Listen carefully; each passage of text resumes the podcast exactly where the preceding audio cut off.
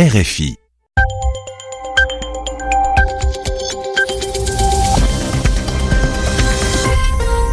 Bonsoir à toutes et à tous, soyez les bienvenus à l'écoute de Radio France Internationale. Il est vingt et une heures, l'heure de retrouver votre journal en français facile. Adrien Delgrange. Accompagné ce soir de Sylvie Berruet pour vous le présenter. Bonsoir Sylvie. Bonsoir Adrien, bonsoir à tous. À la une de ce dimanche dix-huit novembre. Les gilets jaunes, alors que la mobilisation se poursuit un peu partout en France.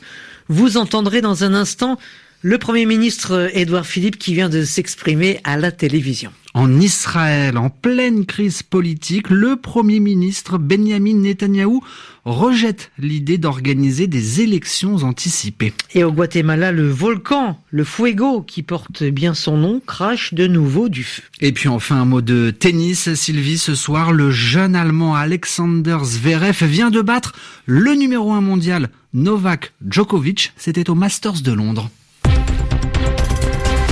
Le journal. Le journal. En français facile. Des gilets jaunes ont à nouveau manifesté aujourd'hui en France. Et des rassemblements ont toujours lieu à l'heure actuelle. Alors même si les gilets jaunes sont moins nombreux qu'hier, eh bien, ils ralentissent toujours la circulation sur de nombreux axes routiers. Face à cette colère populaire, d'abord contre l'augmentation du prix de l'essence et puis plus largement pour un meilleur pouvoir d'achat, le Premier ministre était l'invité ce soir du journal de France deux. Édouard Philippe dit à la fois entendre la souffrance des Français, mais dit également que son gouvernement ne changera pas de politique. Je ne crois pas que ce que demandent les Gilets jaunes, c'est une grande conférence avec des responsables politiques et des responsables syndicaux. Et ce que veulent les Français, ce sont des résultats. Et j'ai vu dans le passé un nombre considérable de responsables politiques venir changer des plans qu'ils avaient formulés par un nouveau plan. Souvenez-vous des bonnets rouges. Aujourd'hui, si on a un problème de financement des infrastructures, c'est probablement parce que, à l'époque des bonnets rouges, le gouvernement, parce qu'il a été impressionné, a changé de plan. Moi, j'entends ce que disent les Français, mais je vois le cap, je n'en change pas. Le, le mouvement des Gilets jaunes, il s'est exprimé de façon très claire. Donc j'entends ça. Mais je dis aussi que un gouvernement qui changerait de pied en permanence, qui zigzaguerait au gré des difficultés, il ferait ce qu'ont fait beaucoup trop de gouvernements par le passé et il ne conduirait pas la France là où elle doit être conduite. Le Premier ministre français Édouard Philippe chez nos confrères de France deux ce soir. Et puis toujours dans l'actualité européenne, en Bulgarie, pour protester aussi contre la hausse du prix des carburants, des milliers de personnes ont bloqué aujourd'hui dimanche les principaux axes routiers du pays, mais aussi des postes frontières entre la Bulgarie et la Turquie et entre la Bulgarie et la Grèce. Les manifestations ont débuté il y a trois semaines, hein, mais elles ont pris de, de l'ampleur, Adrien. Les protestataires dénonçant également le faible revenu de vie en Bulgarie où le pouvoir d'achat atteint à peine la moitié de la moyenne de l'Union européenne. En Israël, le Premier ministre Benjamin Netanyahou réaffirme, redit ce dimanche, son opposition à la tenue d'élections anticipées, c'est-à-dire avant la date prévue. Après la démission mercredi dernier du ministre de la Défense, Avigdor Lieberman, eh bien le gouvernement, Sylvie, ne dispose plus que d'une seule voix pour gouverner. Alors pour Ilan Gralzheimer, professeur de sciences politiques à l'université de Tel Aviv, eh bien des élections L'élection anticipée devrait se tenir prochainement, car il est impossible de gouverner selon lui avec une majorité si faible. Et puis toujours, d'après Ilan Gralzheimer, le Premier ministre ne devrait pas être sanctionné lors de ce scrutin. Écoutez ses explications. Si je me permets de le comparer, comme on le fait très souvent à, au président Trump aux États-Unis, on s'aperçoit que aussi bien Trump que Netanyahou peuvent faire des choses qui déplaisent à leur base. Et finalement, le jour de l'élection, ils ont l'air de retrouver ces électeurs qui, en dépit de leur mécontentement, restent, semble-t-il, assez fidèles. Donc Netanyahou a une telle base qu'il peut faire un cessez-le-feu avec le Hamas ou faire une guerre généralisée. Il a une base euh, extrêmement euh, fidèle. Le plus grand risque pour Netanyahou, ce sont bien entendu les affaires judiciaires qui le poursuivent et qui véritablement sont la seule chose, à mon sens, qui puisse le faire tomber. Je crois qu'il peut réellement être évincé du pouvoir à cause de ses procès, de ses malversations, et cetera. L'actualité en Irak à présent. Un attentat à la voiture piégée a fait au moins cinq morts et seize blessés. Aujourd'hui, à Tikrit, une ville située à une centaine de kilomètres au nord de Bagdad, l'explosion a mis le feu à une dizaine de voitures et les forces de sécurité ont bloqué la plupart des rues de cette ville. La ville natale de l'ancien dictateur Saddam Hussein, par crainte de nouvelles attaques. L'attentat d'aujourd'hui n'a pas encore été revendiqué. Et ce drame à présent dans l'océan Atlantique. Au large du Maroc, ils étaient partis de Tiznit en bateau pour probablement se rendre sur les îles Canaries, des îles espagnoles. vingt-deux migrants dont on ne connaît pas la nationalité sont portés disparus à l'heure actuelle après le naufrage de leur embarcation.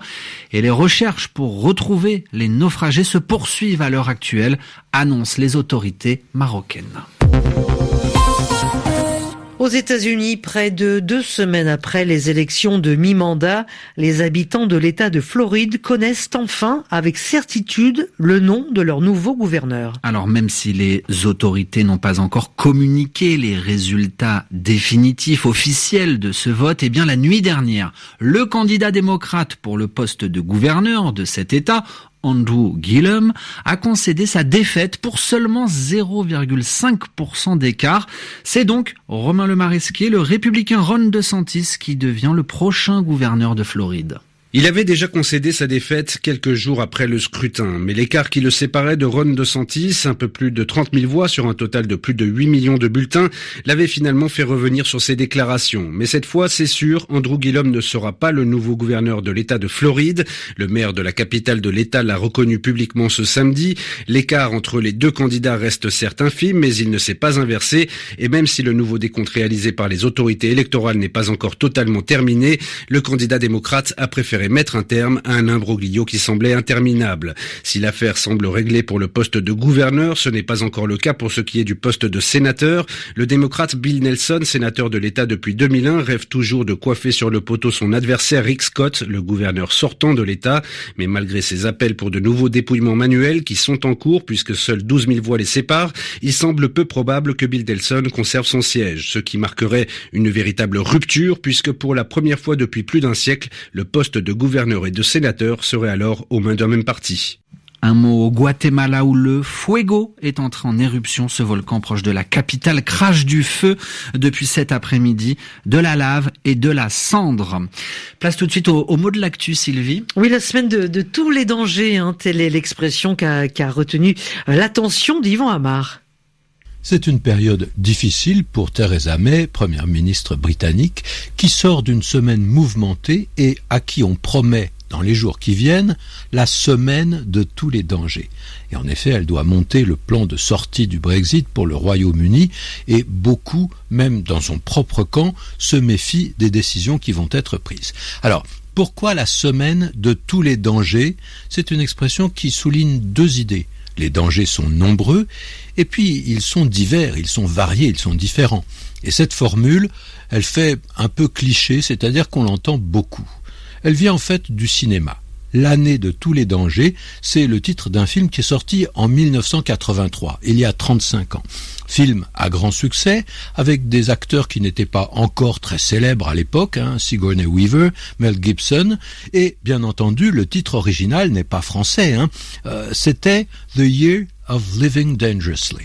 L'année où l'on vit dangereusement, une phrase qui, paraît-il, était reprise d'une autre, authentique, une vraie phrase prononcée par le président indonésien Soekarno en mille neuf cent soixante-quatre, « Tahun vivere pericoloso ». Voilà, un mélange étonnant de langues qui relie l'indonésien à l'italien. Pericoloso, c'est ce qui est dangereux. Et ce titre en français a eu tellement de succès que la phrase s'est retrouvée associée à de nombreuses situations différentes. Chaque fois qu'une année, qu'une semaine, qu'une journée s'annonce dangereuse, on n'échappe pas à cette formulation qui évoque le moment où l'on peut tout craindre, où tout peut arriver. Alors, on imagine qu'on n'aura pas vraiment le contrôle de la situation, on peut s'attendre à tout. Alors la formule, elle a plu, elle se module, c'est-à-dire qu'elle se transforme selon les circonstances, la journée, la nuit, la saison de tous les dangers, en général à partir d'une unité de temps, mais on a aussi entendu parler de l'élection de tous les dangers ou du tournoi de tous les dangers. Ainsi se referme ce journal en français facile où que vous soyez sur la planète. Merci à vous de l'avoir écouté.